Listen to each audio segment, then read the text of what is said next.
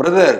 இப்ப சமூக வலைதளங்கள்ல ஒரே ஒரு கேள்விதான் கேட்கப்பட்டுக்கிட்டு இருக்கு, மாறி மாறி விவாதம் நடந்துகிட்டு இருக்கு. என்ன விவாதம்? நீங்க இந்துவா இல்ல சைவமா அப்படிங்கிற கேள்விதான். நான் அசைவம், அது மட்டும் தான் எனக்கு தெரியும். நானும் அசைவங்க, இந்த அசைவம். ஓஹோ, ஓகே முத்தனா, மதுரை முத்து மிஞ்சிருங்க போல இருக்குது. ஓகே, எதனால இந்த சர்ச்சை ஏற்படுச்சுங்கிறத ஷோக்குள்ள போய் டீட்டெயிலா பேசிடலாமா? Okay, welcome to the imperfect show. Sibi Chakravarthy, நான் உங்கள் வெங்கடேஷ்.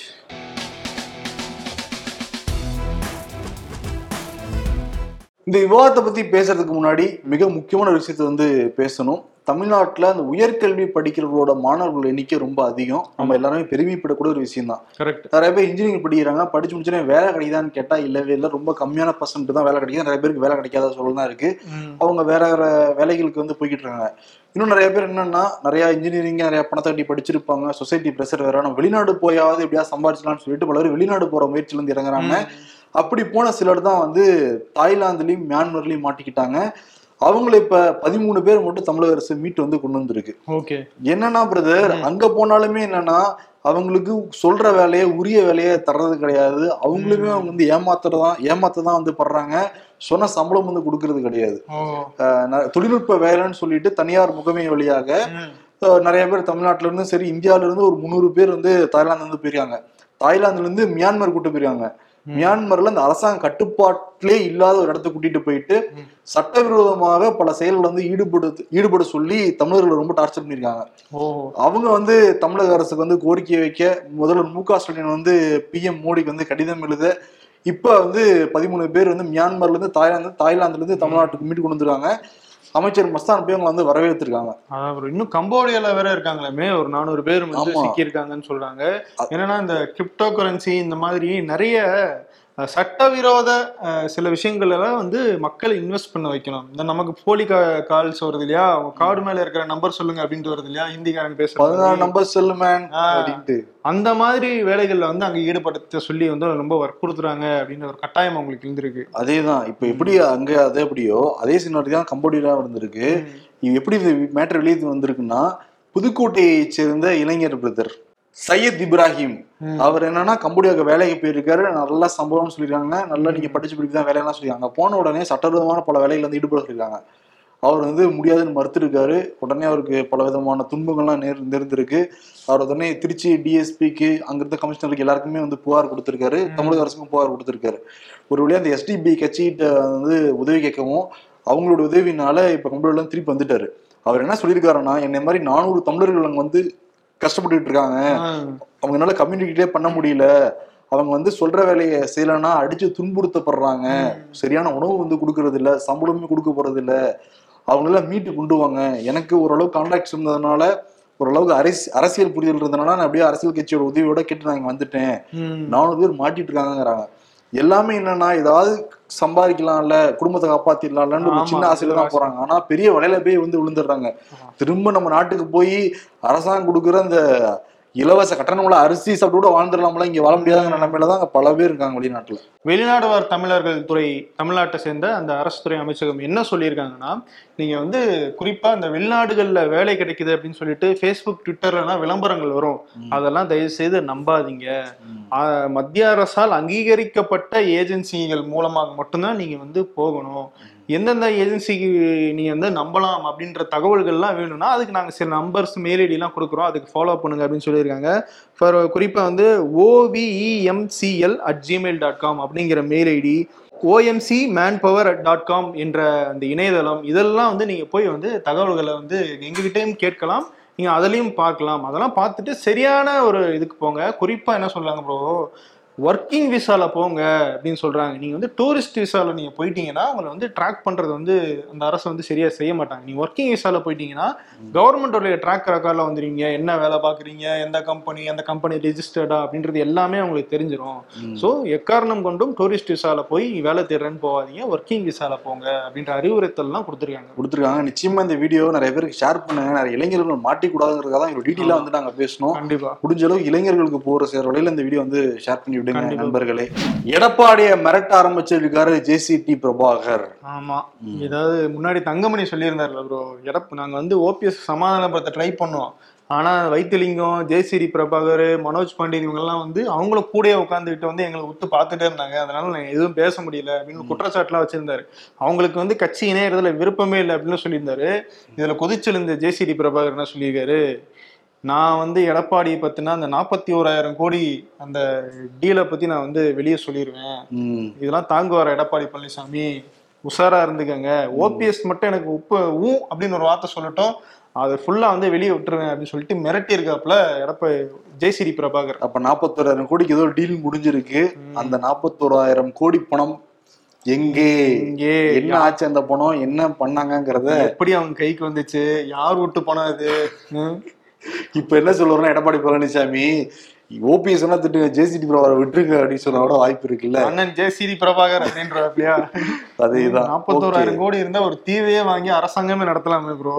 ஆமா, இதை நம்ம டீட்டெயிலா விசாரிச்சு நம்ம வந்து சொல்லுவோம். நாற்பத்தெட்டாயிரம் கோடியை பத்தி சைவமா இந்துவா அப்படிங்கிற டாபிக் தான் போய்கிட்டு இருக்கு. வெற்றிமாறன் பேச ஆரம்பிச்சாரு, அதை எதிர்த்து பிஜேபிக்காரங்க பேச ஆரம்பிச்சிருக்காங்க. நேற்று தான் கமல்ஹாசன் வந்து பொன்னியின் செல்வன் படம் பார்த்துருக்காரு.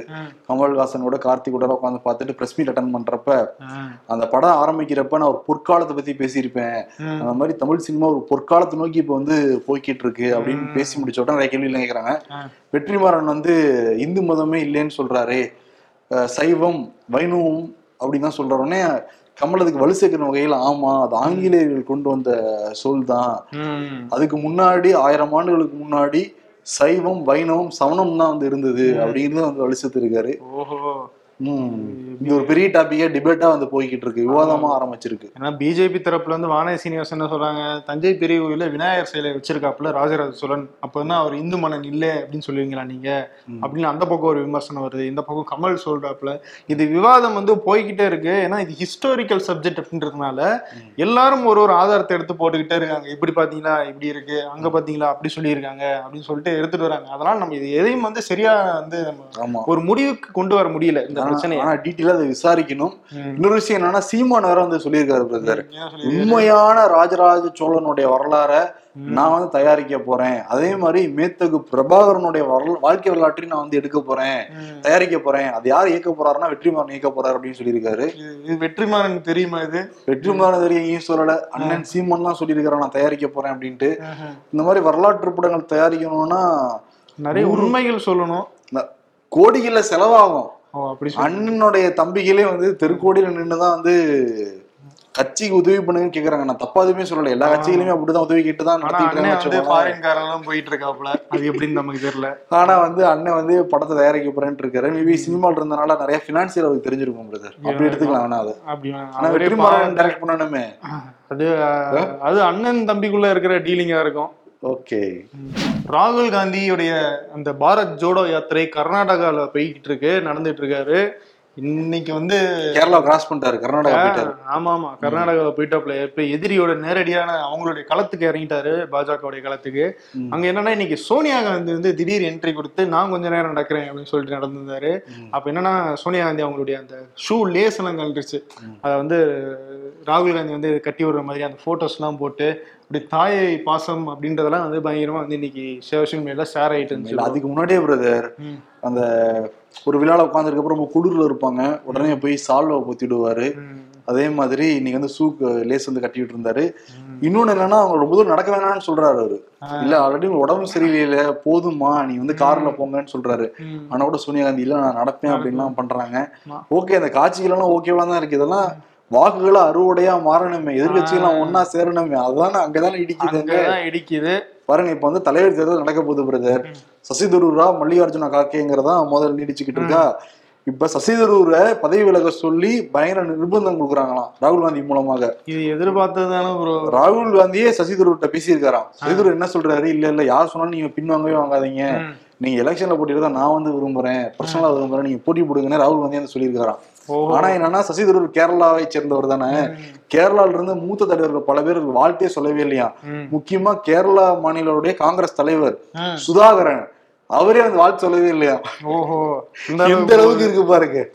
இவங்க அந்த வேட்புமனு தாக்கல் பண்ணிட்டாங்க முப்பதாம் தேதி கூட. அதை வாபஸ் வாங்குறதுக்கு எட்டாம் தேதி வரைக்கும் டைம் கொடுக்கும்போதே நமக்கு தெரியும். அதான் இந்த பேச்சுவார்த்தைகள் நடந்து ஒரு சமரச முயற்சி ஏற ஏற்படுத்தி யாரா ஒருத்தர் விலக வைக்கலாம் அப்படின்றது. ஆமா, அது மாதிரிதான் போயிட்டு இருக்கு. ஆனா மல்லிகார்ஜுன காக்கேயோட வயசு பாக்குறப்ப எண்பது எண்பது என்னைக்கே நடக்குது அந்த கட்சிக்குள்ளார. ஆக்சுவலி வயசு வச்சு எடை போடல இருந்தா கூட யங்ஸ்டர் இருந்தா தானே பயன் ஆக்டிவா இருக்க முடியும். அட்லீஸ்ட் பிப்டி சிக்ஸ்டினா கூட ஓகேங்களா. சரி, அப்ப ராகுல் காந்தி கொண்டு வாங்க அப்படின்னா அவர் வந்து நான் வரமாட்டேன் அப்படின்னு அவர் முரண்டு பிடிச்சிட்டு இருக்காரு. அவரு முரண்டு பிடிச்சிட்டு இருக்குது. எதிர்காலத்துல ஃபீல் பண்ணுவாருன்னு தான் சொல்றாங்க. கண்டிப்பா. உள்துறை அமைச்சர் அமித்ஷா ஜம்மு அண்ட் காஷ்மீர் போயிருக்காரு. பாரமுல்லா நகர்ல அந்த பேரணி எல்லாம் கலந்துகிட்டவர் பொதுக்கூட்டத்தில் வந்து பேசிட்டு இருந்தாரு. மூச்சை பிடிச்சி காங்கிரஸ் திட்டிட்டு இருந்தப்ப ஒரு ஓசை மசூதி தொழுகைக்கான அந்த அழைப்புக்கான அந்த ஒளிபெருக்கி மூலம் அந்த வர உடனே ஸ்டாப் பண்ற கேட்டிருக்காரு. என்ன ஏதோ சத்தம் கேட்குது அப்படின்ட்டு. இல்ல இல்ல அது மசூதிக்கு தொழுகைக்கு எல்லாம் போறதுக்கான அழைப்பு கொடுக்குறாங்க. உடனே மனுஷன் அப்படியே ஸ்டாப் பண்றாரு. பேச்ச பேச்ச நிப்பாட்டிட்டாரு. பேச்சு நிப்பாட்டிட்டு தொழுகை எல்லாம் முடிஞ்சு அதுக்கப்புறம் தான் திருப்பி பேச ஆரம்பிச்சிருக்காரு. உடனே அங்கிருந்த பிஜேபி எல்லாம் பாத்தீங்களா எல்லா மதத்தினரும் எல்லா சமத்தை சேர்ந்தவங்களையும் ஒற்றுமையா இருக்கணும்னு தான் நாங்க நினைக்கிறோம். காங்கிரஸ் கட்சிகள் எதிர்கட்சிகள் தான் எங்களுக்குள்ள பிரிவினை வந்து உண்டு பண்றாங்க. அமித்ஷாவே பாத்தீங்கன்னா நிப்பாட்டினாரு. மரியாதை கொடுத்தாரா இல்லையாங்க அங்கதான் ஒரு சந்தேகம் வருது. அவர் நான் பேசிட்டு இருக்கும்போது யாரும் அது போட்டது அப்படின்ற அந்த கடுப்புல நிறுத்தினாரா இல்ல உண்மையாவே வந்து அதுக்கு மரியாதை கொடுக்கணும்னு நிறுத்தினாரான்னு எனக்கு ஒரு டவுட் இருக்குது. அவ்வளவு தூரம் டிக்கெட் பண்றவட நிப்பாட்டிட்டாரு. ஒருவேளை வந்து நான் பேசுறது கேட்காம கூட போயிருக்கலாம், கூட நிப்பாட்டி இருக்கலாம். அந்த மாதிரி பல பெர்ஸ்பெக்டிவ் இருக்கு அந்த விஷயத்துல. அவங்க நிப்பாட்டினா பிஜேபி அப்படி சொல்றாங்க. நம்ம அதை வந்து சொல்றோம் மரியாதை கொடுத்ததாவே எடுத்துக்கலாம் பிரதர். இந்த பக்கம் வந்து இப்படி ஒரு முகத்தை காட்டுறாப்புல அந்த பக்கம் வந்து வேற ஒரு முகத்தை காட்டுறாரு. அமித்ஷா ஜம்மு காஷ்மீர் போனதுனால அங்க இருக்கிற முக்கியமான தலைவர்கள்லாம் வந்து வீட்டு சிறையில வைக்கிறதுக்கான முயற்சியில அந்த காவல்துறை ஈடுபட்டதா ஒரு தகவல் வந்துட்டு இருக்கு. அதை வந்து மெஹபூபா முஃப்தி முன்னாள் முதலமைச்சர் அவங்க என்ன சொல்றாங்கன்னா என்னை வந்து வெளியே போக விடாம மாவட்ட எஸ்பி வந்து என்னை தடுத்து வீட்டுக்குள்ளே வீட்டு காவல் வச்சுட்டாங்க. திடீர்னு சொல்லாம கொள்ளாம நான் வாட்டுக்கு ஒரு கல்யாணத்துக்கு கிளம்பி போக போனேன், ஆனா என்னை போக கூடாதுன்னு சொல்லிட்டாங்க. கேட்டா அமித்ஷா வராரு அப்படின்ற விஷயம். அமித்ஷா கல்யாணத்துக்கு போறாரா? அமித்ஷா அந்த ஜம்மு காஷ்மீருக்கு வந்திருக்காராம், அதனால இவங்க வந்து வேற எங்கேயும் போக கூடாது அப்படின்ற மாதிரி சொல்லப்பட்டுச்சு அப்படின்னா. ஆனா போலீஸ் தரப்பு என்ன சொல்றாங்க, இல்ல இல்ல நாங்க அந்த மாதிரி எந்த வித தடையும் விதிக்கல, நீங்க வேணா போகணும்னா போயிட்டு வாங்க அப்படின்னு சொல்றாங்க. அப்படி சொல்லிட்டு ஆனா எஸ்பியை விட்டு அந்த இடத்துல நீங்க வீட்டுல இருக்கணும்ன்ற மாதிரியும் அவங்களுக்கு சொல்லப்பட்டிருக்கு. இப்படியும் நடக்குது அப்படியும் நடக்குது. தாய்மார்கள் இந்த செய்தியை ரொம்ப கவனமா கவனிக்கணும். குழந்தைங்களுக்கு இருமல் வரும், அதுக்கு வந்து மருந்து கொடுப்பாங்க. இந்தியாவில் தயாரிக்கப்பட்ட மருந்துகளாகட்டும் உலகத்துல பல்வேறு நாடுகள் தயாரிக்கப்பட்ட அந்த இருமலுக்கான மருந்து காம்பியா நாட்டில் வந்து குழந்தைகள் கொடுக்கப்பட்டிருக்கு. அதுல அறுபத்தாறு குழந்தைகள் வந்து இறந்து போயிருக்காங்க. அதுல இந்தியாவிலும் தயாரிக்கப்பட்ட நான்கு இருமல் மருந்துகளும் இருக்குன்னு சொல்றாங்க. ஆமா ப்ரோ, அந்த மெய்டன் ஃபார்மட்டிகல்ஸ் அப்படின்னு சொல்லிப்படுற அந்த ஹரியானால இருக்கிற ஒரு நிறுவனம் தயாரிச்ச அந்த மருந்துகள் காம்பியாவில் வந்து விற்பனைக்கு போயிருக்கு. அதை குடிச்சவங்களுக்கு வந்து அந்த குழந்தைகளுக்கு வந்து கிட்னி ப்ராப்ளம்ஸ் வந்து ஏற்பட்டு அவங்க வந்து உயிரிழந்திருக்காங்க. ஸோ அதில் நாலு சிரப் சொல்றாங்க. என்னென்ன அப்படின்னா promethazine oral solution, Kofexmalin baby cough syrup, Makoff baby baby cough syrup, Magrip N cold அப்படின்ற இந்த நான்கு சிரப் மூலமாக அந்த பிரச்சனைகள்லாம் ஏற்பட்டிருக்கு அப்படின்னு வந்து காம்பியா நாட்டில் கண்டுபிடிச்சிருக்காங்க. அது வந்து இப்போ உலக சுகாதார மையம் அவங்களும் வந்து அந்த என்ன அப்படின்னு சொல்லி எஸ்டாப்ளிஷ் பண்ணுற ஆதாரங்களில் ஈடுபட்டு இருக்காங்க. அதுக்குள்ளே வந்து உலக நாடுகள் எல்லா இடத்துலையும் இது பரவி இருக்க வாய்ப்பு இருக்குது இந்த மருந்து. அதனால எந்த நாடுகளும் வந்து இதை பயன்படுத்த வேணாம், உடனடியாக அதை தடை செய்யுங்க அப்படின்னு சொல்லிட்டு அறிவிச்சிருக்காங்க. இந்தியாவில் வந்து அந்த விசாரணை போயிட்டு இருக்கான். அந்த நிறுவனத்துடைய அந்த மருந்துகள் எல்லாம் எடுத்து யூஸ் பண்ணிருக்காங்களா, சப்போஸ் இந்த பேரில் ஏதாவது இருந்துச்சுன்னா நீங்கள் தயவுசெய்து உடனடியாக வந்து அந்த மருந்து பயன்பாட்டை நிறுத்தணும் அப்படின்னு சொல்லிட்டு கேட்டிருக்காங்க. ரொம்ப ரொம்ப கவனமாக இருங்க. ஆமாம் ப்ரோ, முன்னெல்லாம் பலகாரம் செஞ்சா அக்கம் பக்கத்தில் ஷேர் பண்ணி சாப்பிடுவோம். இப்போலாம் போட்டோ பிடிச்சி ஃபேஸ்புக்ல ஷேர் பண்றதோட சரி, இப்பெல்லாம் ஸ்னாப் சாட்ல ஷேர் பண்றாங்க. ஓ அப்படி டூ கே கிட்ஸ். நம்ம வாழ்க்கையில் கஷ்டம் என்பது இட்லி மாதிரி ஒரு நேரத்தில் நிறைய கிடைக்கும். ஆனா பாருங்க சந்தோஷம் தான் தோசை மாதிரி ஒவ்வொன்னா கிடைக்குது, அதுவும் அப்பப்ப கருகித்தான் கிடைக்குது. யாரோ இட்லி லவர்ஸ் தோசை லவர்ஸ் போட்டு நினைக்கிறேன், பட் நல்லா இருக்கு. என்னதான் ஐந்து பேர்களும் தனித்தனி பெயர்களை கொண்டதாக இருந்தாலும் கொடுக்கல் வாங்கல் என வரும்போது ஒற்றுமையாக செயல்பட ஆரம்பித்து விடுகிறது. அதுதான் அரசியல் பதிகமா எனக்கு தெரியுது. இந்த ட்வீட் எனக்கு ரொம்ப பிடிச்சிருக்கு பிரதர். மீ டு மீ, ஒரு நாளைக்கு உனக்கு இருபத்தஞ்சு வாட்ஸ்அப் மெசேஜ் மூணு ட்விட்டர் நோட்டிபிகேஷன் தான் வருது. ஆனா இருநூத்தி ஐம்பது தடவை வாட்ஸ்அப்பையும் ட்விட்டரையும் ஓபன் பண்ற ஒன்னதான் எவனும் மதிக்கல, அப்புறம் எதுக்கு அப்படின்ட்டு மீ டு மீ அடிக்ட் ஆக்கிட்டாங்கய்யா. இது திறக்காம இருக்க முடியலங்கய்யா. விருது யாருக்குன்னா அமித்ஷாவுக்கு தான். ஓகே, ஏன்னா மசூதியிலிருந்து இந்த தொழுகைக்கான அழைப்பு வந்த உடனே தன்னுடைய பேச்சை நிப்பாட்டிட்டாரு. கடவுளுக்கு மதிப்பு தராராம் அவரு. அதனால ஆண்டவன் கட்டணே கொடுக்கலாம். ஆனா மேடை அலங்காரத்துக்கு மட்டும் இல்லாம உண்மையாலுமே மனசார அப்படி எல்லாருமே செஞ்சாங்கன்னா, முக்கியமா எல்லா அரசியல்வாதிகளும் செஞ்சாங்கன்னா அது போற்றுதலுக்குரியதாக இருக்கும். அவளுக்கு மட்டும் மதிப்பு இல்லாம எல்லா மதத்தை சேர்ந்தவனுக்கும் வந்து ஈக்குவலான மதிப்பும் உரிமையும் கொடுத்துட்டாருன்னா ஆமா நல்ல விஷயம் தானே. ஓகே, எல்லா மதமும் சமம்னு ஏத்துக்கிற மனப்பாடம் வந்துச்சுன்னா இங்க வந்து போற்றுதலா இருக்கும். ஆனா பாருங்க, இந்துக்குள்ளாரே இப்ப இந்துவா சைவமாங்கிற சண்டை போய்கிட்டு போய்கிட்டு. ஓகே, தொடர்ந்து உங்களுடைய ஆதரவை தாங்க. நாங்க எங்கெல்லாம் ஃபைன் டியூன் முடிக்குமோ அதையுமே வந்து நீங்க சொல்லுங்க. உங்கள் நண்பர்கள் நாங்கள், உங்களுடைய தம்பிகள் நாங்கள். ஓகே, ஷோ முடிச்சுக்கலாம். நன்றி, வணக்கம் வணக்கம்.